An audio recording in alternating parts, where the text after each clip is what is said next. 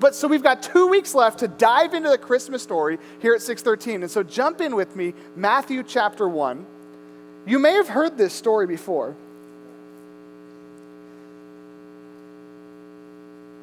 Sometimes it feels like Christmas is a hard time to be a Christian because it's the time you're supposed to really, really, really feel it in your relationship with God, and yet all the Christmas songs just feel Christmassy, and all the Christmas Bible stories just seem Christmassy, and you kind of forget that these are very significant stories. And so these next two weeks, uh, we'll try to unpack these stories in a way that remind us of the significance, the weight, the gravity of Jesus coming to earth.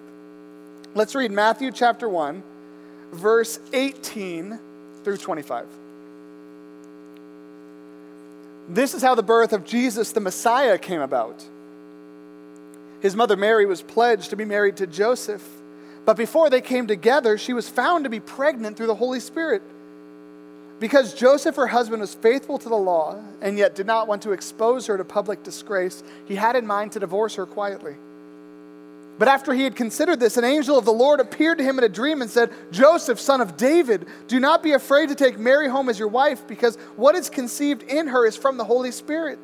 She will give birth to a son, and you are to give him the name Jesus, because he will save his people from their sins.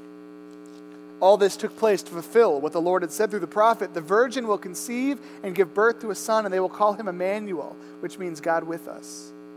When Joseph woke up, he did what the angel of the Lord had commanded him and took Mary home as his wife. But he did not consummate their marriage until she gave birth to a son, and he gave him the name Jesus. Let's pray as we dive into God's word tonight.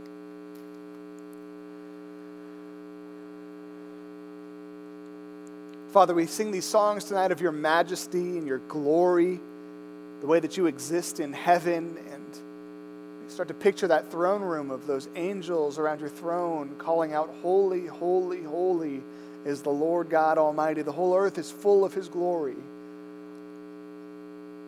And for a moment, we're transcended into that, that place and we forget about this world that seems so different.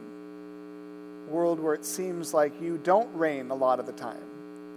A world where there's hardship and destruction and animosity and anger and fighting and drama and war and pain and suffering.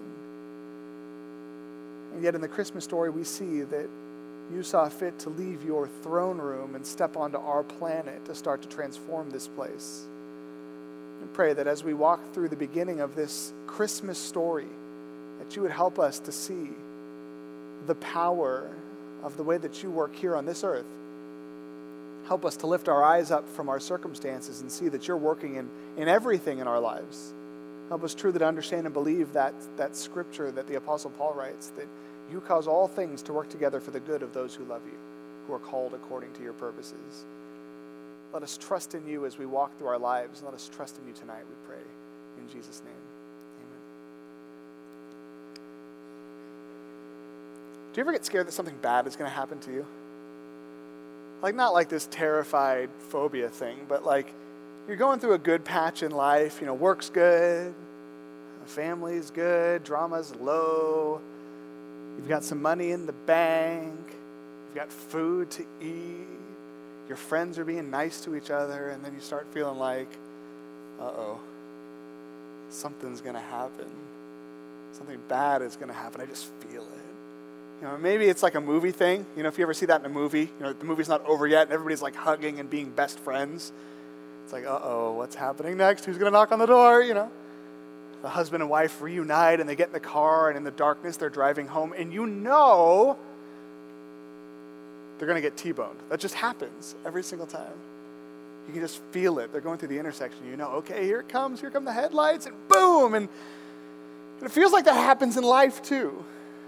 Sometimes it feels like when good things are happening, that bad things are right around the corner. And it's partly because of the movies, and it's partly because that's the experiences that we have. Is life is a, a variety of ups and downs and highs and lows. And it's rare that things are high for a long, long time.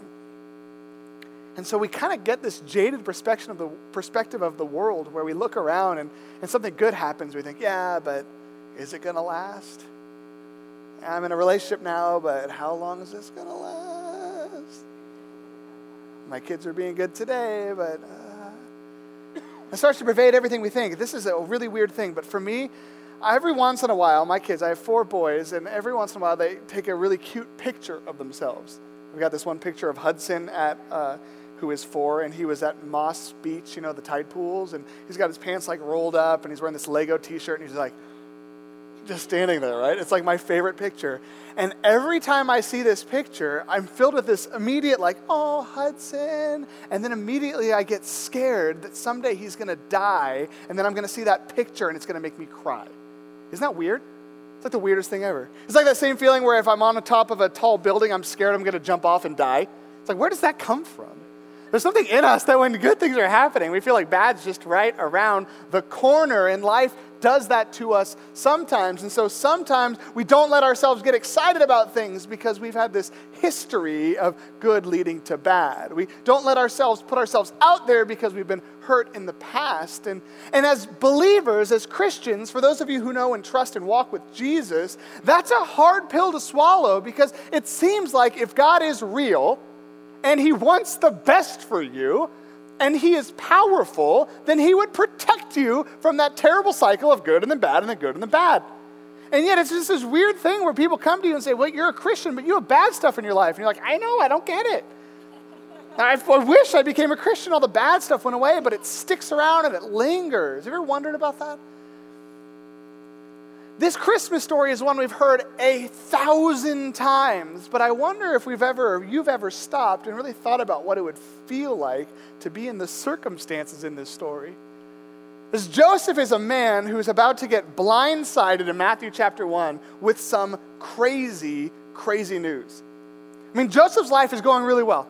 He's got a great family. Matthew kind of takes that whole first chapter to show us that Joseph is descended from Abraham and David that there were 14 generations from Abraham to David, then 14 generations from David to the exile, and now 14 generations from the return to God's kingdom to now Joseph. And so he's prone for this good thing in front of him. Everything is set, the stage is set, the family's there, the timeline's there that God's going to do great things through Joseph. And so Joseph starts to grow up and become a man, and now he's got this girl and he's engaged. And it's like, yeah, this is awesome. His life's all coming together everything's converging. We hear these hints about Jesus, the Messiah is about to come. We're like, Joseph, you're in for something good. And then in this little short sentence, it says that Joseph was engaged to be married and he found out that his fiancee was pregnant by the Holy Spirit.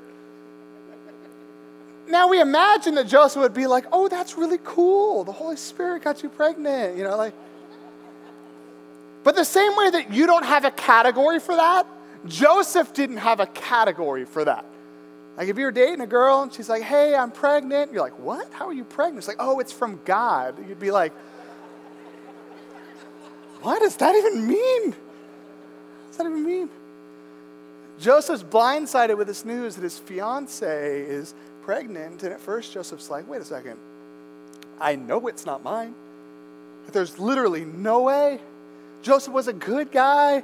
He thought Mary was a good girl. They had abstained from those relations. They had been separated. They were waiting for their wedding day. They were doing everything right. And then all of a sudden, this good Jewish boy with the whole world in front of him, with his life starting to come together, he finds out that his fiance is pregnant and it's not his. That's no good. You feel for Joseph. I feel for Joseph because sometimes it feels like that's what life does to us. You think, what is God doing here? Like, this isn't just a little bit of bad news. Like, oh, then Joseph stubbed his toe, you know? Joseph is going to get married. He got a flat tire, and so he was super late. This was like Joseph's fiance. There's no flat tires in the First Testament. Joseph's fiance is pregnant with someone else's baby. And I don't know if the people who told Joseph said, oh, and it's God's baby or not, but either way, that's hard news to take. That's like blindside news. That's not just bad news. That's not like, hey, I'm sorry, I'm going to have to let you go news. That's the phone call that says, hey, your best friend just died in a car accident news. That's the news that makes you sit down and your world will start spinning and start asking, what? How is this? This can't be true. This can't be happening. How is this happening to me? A few of you have gone through, and a few of us have gone through times in our lives where we've gotten that kind of news that just feel like something terrible is coming upon us, and we did not expect it, and it didn't seem like it was in the cards for us or whatever, and yet all of a sudden, boom, there it is. You find out that your parents are getting divorced. Find, find out that the girl that you loved has been cheating on you. You find out the guy that you love has been abusing someone. You know, those kinds of things. You find out that someone you love has turned against you, and you just feel like, what? And in those times when we realize that something terrible is happening and our world is falling apart, as believers in God, like Joseph, we, we come before the Lord and we bring that to Him. We say, God, I don't, I have no idea what you're doing here. How can you let this happen to me? And we're generally not people who try to play those cards and say, God, I've been so good my whole life, and now you let me, let this happen to me. But those are the times in life that we start to say those things out loud to God. And we say, God, I've been trying to follow you. Why this? I thought you wanted good for me. How is this good? You tell me you cause all things to work together for my good. This doesn't seem like it's for my good. This seems bad. And I know I live in a fallen world. We know that sin's in the world. But God, really? Really? Everything's coming together and she's pregnant and it's God's?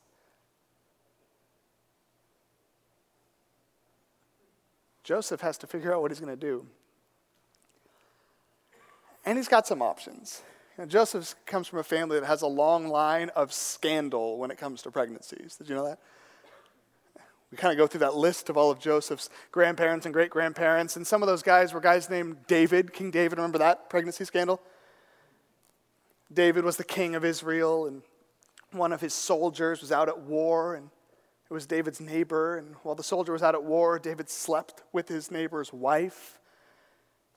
And then she comes in with those two powerful words I'm pregnant. And David's got to figure out what he's going to do. Tries to cover it up, tries to bring Uriah home, the neighbor home, and say, hey, sleep with your wife. You deserve it. Sleep with your wife. That way the baby's yours, right? Sleep with your wife. And, but he won't sleep with his wife. So David has Uriah killed and then brings Bathsheba into his house and says, I'm going to marry Uriah's wife because I'm a good guy and oh, a miracle, she's pregnant. And wow, the due date's like eight months from now, you know. That's the kind of scandal that was in Joseph's family's life. There's a, a guy in Joseph's family named Judah. And Judah had, had three sons. And his first son was a bad guy. but this bad son married this girl named Tamar. And, and then since, Ju- since Judah's son was wicked, God killed him. He died. And and so Tamar was trying to figure out what she was going to do. And so she goes and she marries uh, Judah's second oldest son, because that's what you did back then. Because what you needed to do was provide sons through your oldest son. And so Tamar is still going to provide the heir to the family fortune. And so she's supposed to sleep and live and marry the second son, but then he's wicked and he won't give her a son or a daughter. And so he dies. And then Judah's like, okay, I'm not going to let you marry my last son because my sons keep dying when you marry them. And so he takes Tamar and he sends her back home to her father's house and says, listen, I'll call for you when I need you, and sends her away. And so she's desperate and she's scrambling and she's living as this widow. And so finally she circles back. She finds her father in law, Judah. She pretends she's a prostitute. He sleeps with her. He gets her pregnant. And then when it comes out that she's pregnant, he tries to have her killed to off her. Then she proves that oh, this is your baby. And so he goes, Oh no, I'm so sorry. And it all just kind of works out. Scandal in Joseph's life. If you've ever gone through a pregnancy, you know that those words, I'm pregnant, are very powerful words. Even if you do things right, right? You say, I want to do it right. I want to meet someone, get married, live a little bit, make some money, buy a house, and then I'm going to have a baby, right? And you've got it all figured out. And, and you start trying, and all of a sudden, boom, you're pregnant. And even though you've planned this your whole life, it's like, it's a big deal. And you know that if pregnancy comes at different times in life, it's a crazier type of big deal. When you're 16 and you're pregnant, it's a big deal. When you're pregnant and you don't have a boyfriend, it's a big deal. When you're pregnant, you were just about to end that abusive relationship. It's a big deal. Those words, I'm pregnant, are always big words to say. And they come with a lot of choices that we have to make. What am I going to do with my life? How am I going to figure this out? How am I going to navigate these circumstances? And am I going to keep living for God here? Am I going to go my own way? All those kinds of things come up with the big circumstances. And so Joseph has this big decision. Is he going to be like David? Is he going to be like his grandparents? Is he going to be like Judah? Is he going to take his, and figure it out, right? Is, is he just going to do whatever he wants to do? Is he going to run? Is he going to scream? Is he going to go and like beat somebody up? What's he going to do? Because this is big news. And Joseph's a good guy, but his fiance is pregnant and it's not his. He could have her killed if he wanted to. Those times you can say, you know what? It's not my baby. Get rid of her. He can start a witch hunt who is this man? It would have been a fruitless witch hunt, but he could have started this witch hunt. I find the guy who got my fiance pregnant. I'm going to kill him, and I'm going to kill her. He could have done that, and people would have applauded that and said, Yes, that's right. Show them what they deserve, Joseph. But Joseph was a good guy. He loved Mary. He didn't want her to be disgraced. He didn't want her to be killed. So Joseph just decides, you know what? I'm just going to end this quietly. And back then, an engagement was really formal, so you had to actually sign the divorce papers and say, you know what, I'm not going to marry her anymore. And Joseph just kind of puts his head down and says, I'm just going to walk away from this relationship and leave it at that. Have you ever seen someone go through a really hard thing and do the right thing in the midst of it? It's painful to watch. Like sometimes when we're going through something really hard, we want to just go off the deep end for a little bit, don't we? Want to drink our sorrows away. We just want to go and party it up. We want to sleep around. We want to just do something because we're mad. We want to beat people up. We, there's something that we want to do just because I don't want to exist in this reality. And so I want to escape it somehow through rage or through lust or through drunkenness or through drugs or through something. I just, and when you do that, when you go, go off the deep end or you get depressed or you wear your pajamas for six months or whatever it is that you do when you're going through something hard, people around you say, wow, I, I get it, but that's hard. Man, he's drunk every day now, but I get it. I mean, he lost his wife. Ah, yeah, I mean, he's fighting everybody and he's kind of going off the deep end for a while, but you know, I get it. I mean, he's going through something hard. I'd be depressed too. I'd be angry too. I'd want to fight too. I'd want to drink too. I, I don't judge the guy. That's what you do when you go through something hard. Everything's upside down, and I get it. So we would have gotten it if Joseph went off the deep end, if he went crazy. But when you see someone go through something really hard and they don't go off the deep end, it's painful to watch. Because you think, this is a good person. They don't deserve this. Look at them. Their family died and they're back at work the next week. Just plugging along. Mom passes away and the dad's raising the kids and he's keeping quiet about it. And the dad just walks out and the mom just keeps going through life. And that kid went through something hard, but you know what? He's still trying hard and he's going to school and he's working at it. And you feel for people because you think, you know what? That's a good person. And good people don't deserve to go through hard things. And Joseph didn't deserve to go through something like this. His fiance walk out on him. It's hard. Those are the kind of times that we go to God and we say, what, What's this about? And we kind of start praying for that person now. Or before, it's Joseph praying to God, Why are you doing this to me? Now it's like, God, why would you do this to Joseph? God, there's this person at work and they're going through such hard things. And They keep praising you. God, what's wrong with you, right? Don't you see how much they're a good person? Don't you see how much they love you? Don't you see, God, why would you do this to this person? This is a good person, God. Why would you allow them to go such hard, go through such hardship? They're good and they're sticking with it. They're not rejecting you. They're not going off the deep end. They're not beating people up. They're not getting drunk. They're just going with it. They're just taking the bad with the good. God, how could you let someone who's so good and who loves you so much go through so much pain? Because when good people go through hard things well, it says a lot about them, and then we start to wonder about God. So it feels when we go through hard things, and then we start to see other people through those same eyes. And Joseph just keeps his head down and moves on with his life quietly. Then Joseph goes to bed. Stop me if you've heard this one. An angel comes You Remember this? How many of you have heard this part of the story before?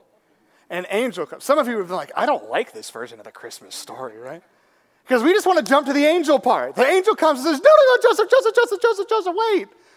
Don't divorce Mary, take her home and be your wife because she's pregnant by the Holy Spirit. And Joseph was asleep, so he probably couldn't go, What does that even mean? He's like, Oh, okay. And so Joseph, she says, God is going to, the angel says, God is going to save his people from their sins through Jesus. Name your son Jesus. You and Mary are going to get married, get it? And you and Mary are going to raise Jesus, and you're going to be the father of the Messiah, Joseph. I've got great plans for you, Joseph. I want to use you in this, Joseph. Don't run away. Don't give up. Go back to Mary. Take her home. She hasn't cheated on you. I'm sorry for the confusion, right? Uh, but take her home. Angel doesn't apologize. Take her home to be your wife. And so Joseph wakes up like, Whew. And the reason we don't like the version of the Christmas story I just finished telling, like the last 10 minutes, it's because it's not the angel part. Like the angel part's awesome. You kind of wish it all worked together, like there wasn't that middle part. That it's like Joseph gets this word from an angel that says, Joseph, great news. Wait for it. Your fiance is pregnant, but it's from the Holy Spirit and it all comes at once. But to Joseph, it doesn't come at once. He gets this word that something terrible sounding has happened. And then a little while later, he finds out, oh, wait, it's actually not terrible, it's great. And that's how life is really, isn't it? Like, it's rare that God shows up at your doorstep and says, Hey, just so you know, something really bad's gonna happen today at work, but go to work, go to work, trust me, because it's gonna end up great. That's not how God works. God lets you go through this season of really bad stuff, and then somewhere along the lines, you start realizing maybe this bad stuff is gonna work out for my good. Have you ever talked to people or listened to people share their stories who are like making huge impact in the world?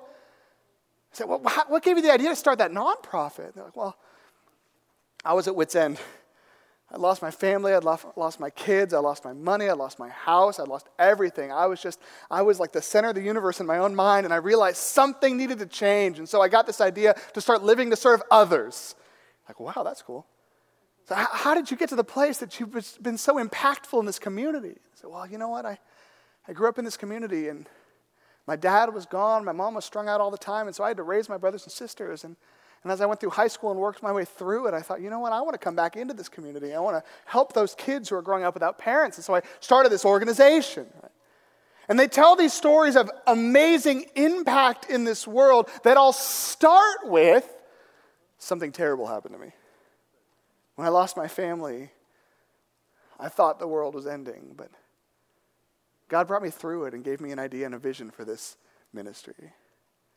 And when I found out that I had cancer, I, I thought the world was over. But as I started walking through the treatment process, I realized that God had a great ministry for me in the cancer centers. And, and it just grew from there.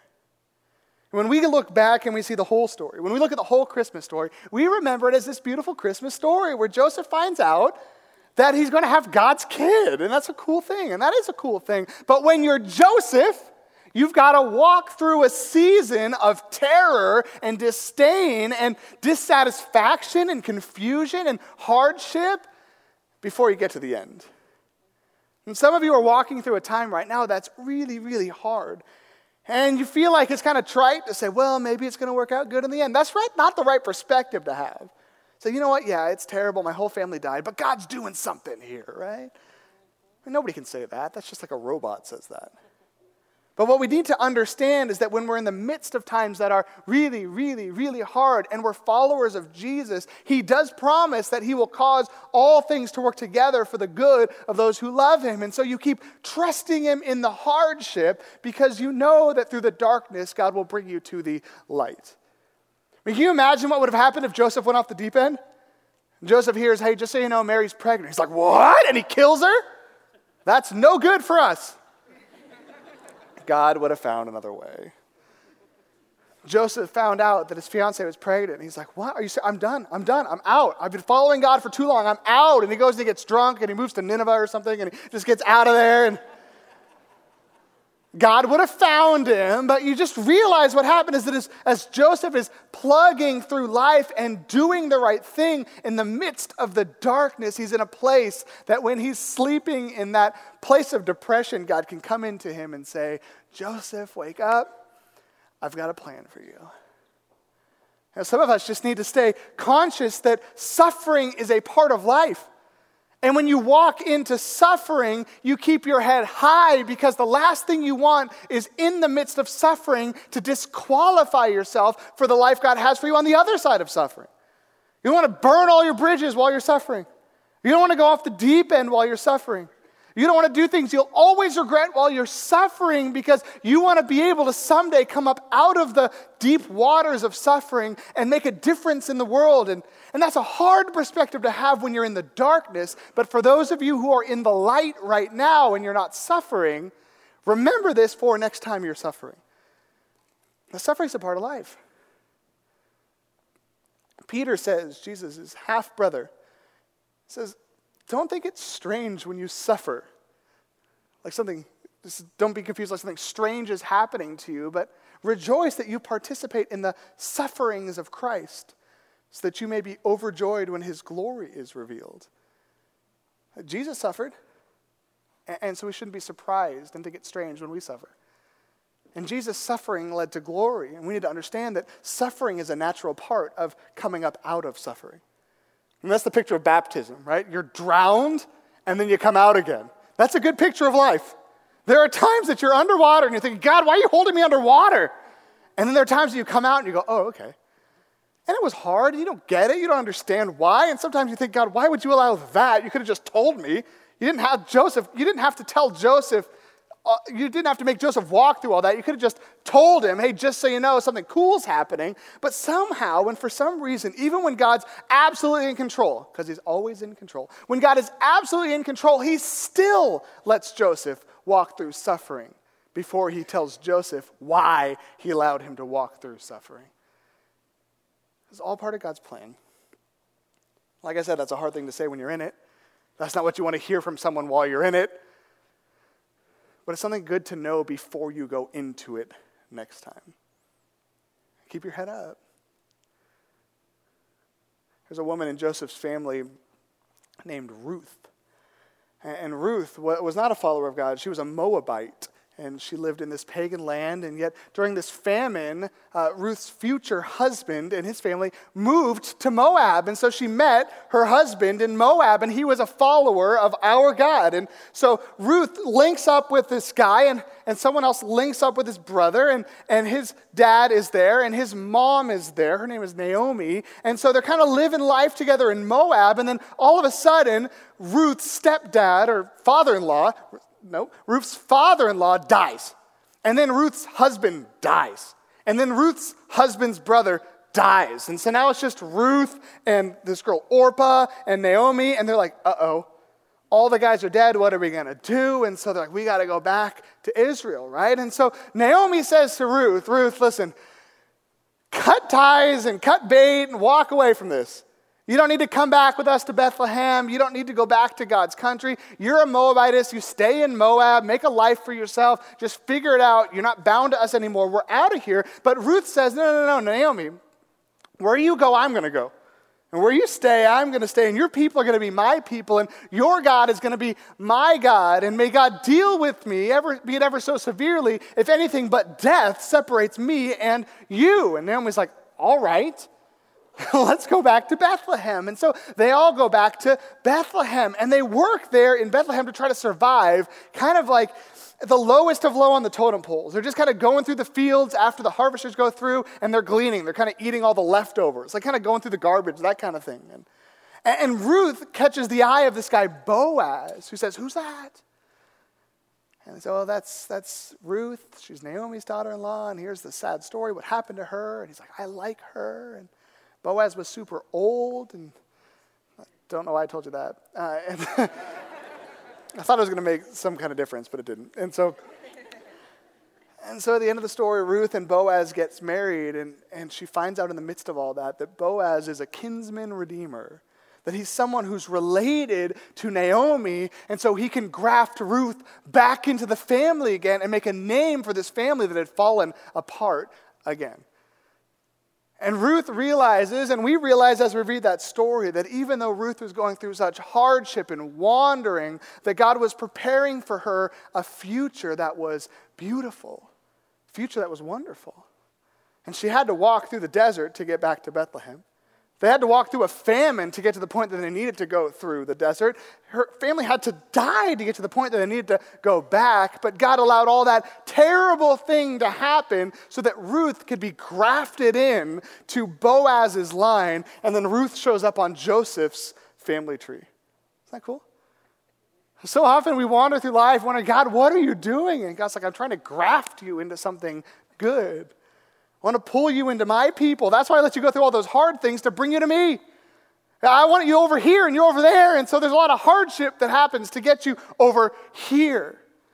And we think about Joseph and this wonderful man that he was and the great life that he led, and that was all true, but we need to see that that life of righteousness is infused with hardship and suffering along the way. If you're going to be a righteous person, Someone like Joseph, who God uses to do mighty things. It's going to be a path you walk through a lot of hardship. There's going to be suffering. And all of that suffering that you go through in your life is used by God to create in you a story to create in you a legacy, to create in you a future that He has for you. God uses suffering in so many ways to bring you to the place He wants you to be, to become the person He wants you to be, for the mission He has for you, to be part of the people He wants you to be with forever and ever and ever. It's all part of your story. You read Joseph's lineage, and, and it's, it's a very male centered story, the Matthew story. It's about Joseph. We don't get a glimpse of Mary and how she was feeling along the way would have been helpful. You can read other gospel accounts for that. You don't hear a lot about the Mary's lineage in the book of Matthew. You get a picture of Joseph and Joseph's line. But the four women that exist in the book of Matthew, chapter 1, are Ruth, Bathsheba, Tamar, and Rahab. These four women who go through this extreme hardship, they're victims of terrible men Bathsheba is, is used and abused and then manipulated and then used by God to do great things. Tamar is discarded and abused and cast away and forced into prostitution and then grafted into God's family. Ruth has to go through all of this suffering and turmoil and death in her family, and she wanders into God's kingdom where he grafts her into his family there's all this suffering and struggling along the way to bring God's people to a place of righteousness. So if you're a person who's going through suffering, or when you're going through suffering, keep your head high. Don't go off the deep end. Don't do things you're going to regret. Because in the midst of suffering, God is crafting you into the future He has for you, and you don't want to miss it. You want to burn bridges that disqualify yourself from the future God has you on the other side. And some of you have done that. You've walked through suffering and you've survived and you've done well and you haven't made horrible, horrible choices in the midst of it and, and you followed God along the way. And now you're seeing that He's building in you through that suffering a ministry and a hope and a future and a perspective that you wouldn't trade for anything. Others of you have gone off the deep end You've gone through suffering and you've done dumb things. You've been outside of God's camp for a long, long time. You've been doing your own thing and not even thinking about the God of the universe. And so you hear this story and you think, well, I've already disqualified myself. I'm not a victim, I'm a perpetrator. I'm someone who's done all the wrong things and, and God will never use me. That's why I love that it's not just Ruth and Bathsheba and Tamar in that story, but Rahab's there too. Rahab's the fourth woman in the line of Joseph, and she was a woman who didn't know anything really about God. She was living in this pagan land, and she was a, not just a prostitute, she was a temple prostitute.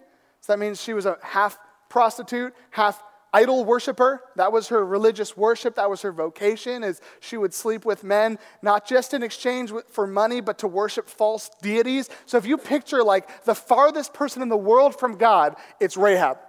Temple, prostitute, pagan, outside of God's family. And yet, somehow, someday, God opened her eyes to see that God's people are the real people and their God's the real God. And so, in this moment of clarity, she protects God's people, and God rewards her by giving her life, by giving her a future, and grafting her into this family tree. And Rahab is this woman who's celebrated, even in Hebrews 11, that hall of faith in the book of Hebrews, saying, This is a godly woman. This is what a godly woman looks like. A pagan temple prostitute who had her eyes opened, saw the real God, trusted him, and got written to the history books forever. So, tonight, if you find yourself, whether you're a man or a woman, on the outside of God's family, messing up everything, tonight maybe that's a moment of clarity for you where you open your eyes and you see, wow, God is real. He has plans for me. He wants to use me in a miraculous way. And you start to think, oh, but I'm disqualified. You're not. Think of Rahab. When you see God and you step towards God, He grabs you and He'll never let you go. Your response should be to cling to Him back. And tonight we take communion. We do that every Sunday night. And it's an opportunity for believers in Jesus to remember that we cling to Him for life. That the reason we live is because Jesus died. We are sustained not by turkey and cranberry sauce. We are sustained by the body and the blood of Jesus. His death brings life to us. His resurrection seals our eternal life forever and ever and ever and buys us into his family. And so we come together as believers in nights like this and we eat this bread, we dip it in this juice, we eat it, and we remember that Christ is who sustains us, who gives us life, who keeps us alive, and he is ours and we, we are his, and he is our provider. And we cling to him and we proclaim that his death means everything to us.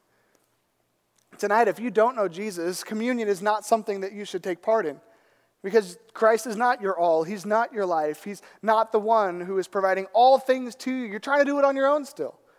But if tonight you're at a place where you're like, you know what, I'm done with that, I want Him, make that your first step. Come forward, take communion, and say, Jesus, I receive you, and I realize that you are the giver of life the giver of physical life, the giver of spiritual life, the giver of eternal life. And I consume you, Jesus, in that sense. And I realize that I need you in me forever and ever and ever. And then talk to somebody about it. Say, you know what, I, I want to start this life with Jesus. Tell me how. I want to be baptized. Tell me when. I want to start reading the Bible. Tell me where to go. Talk to us, talk to the person who brought you, and start walking down that new life because you cannot disqualify yourself from the future God has for you. He just wants you today. So turn to Him today. Let's pray together.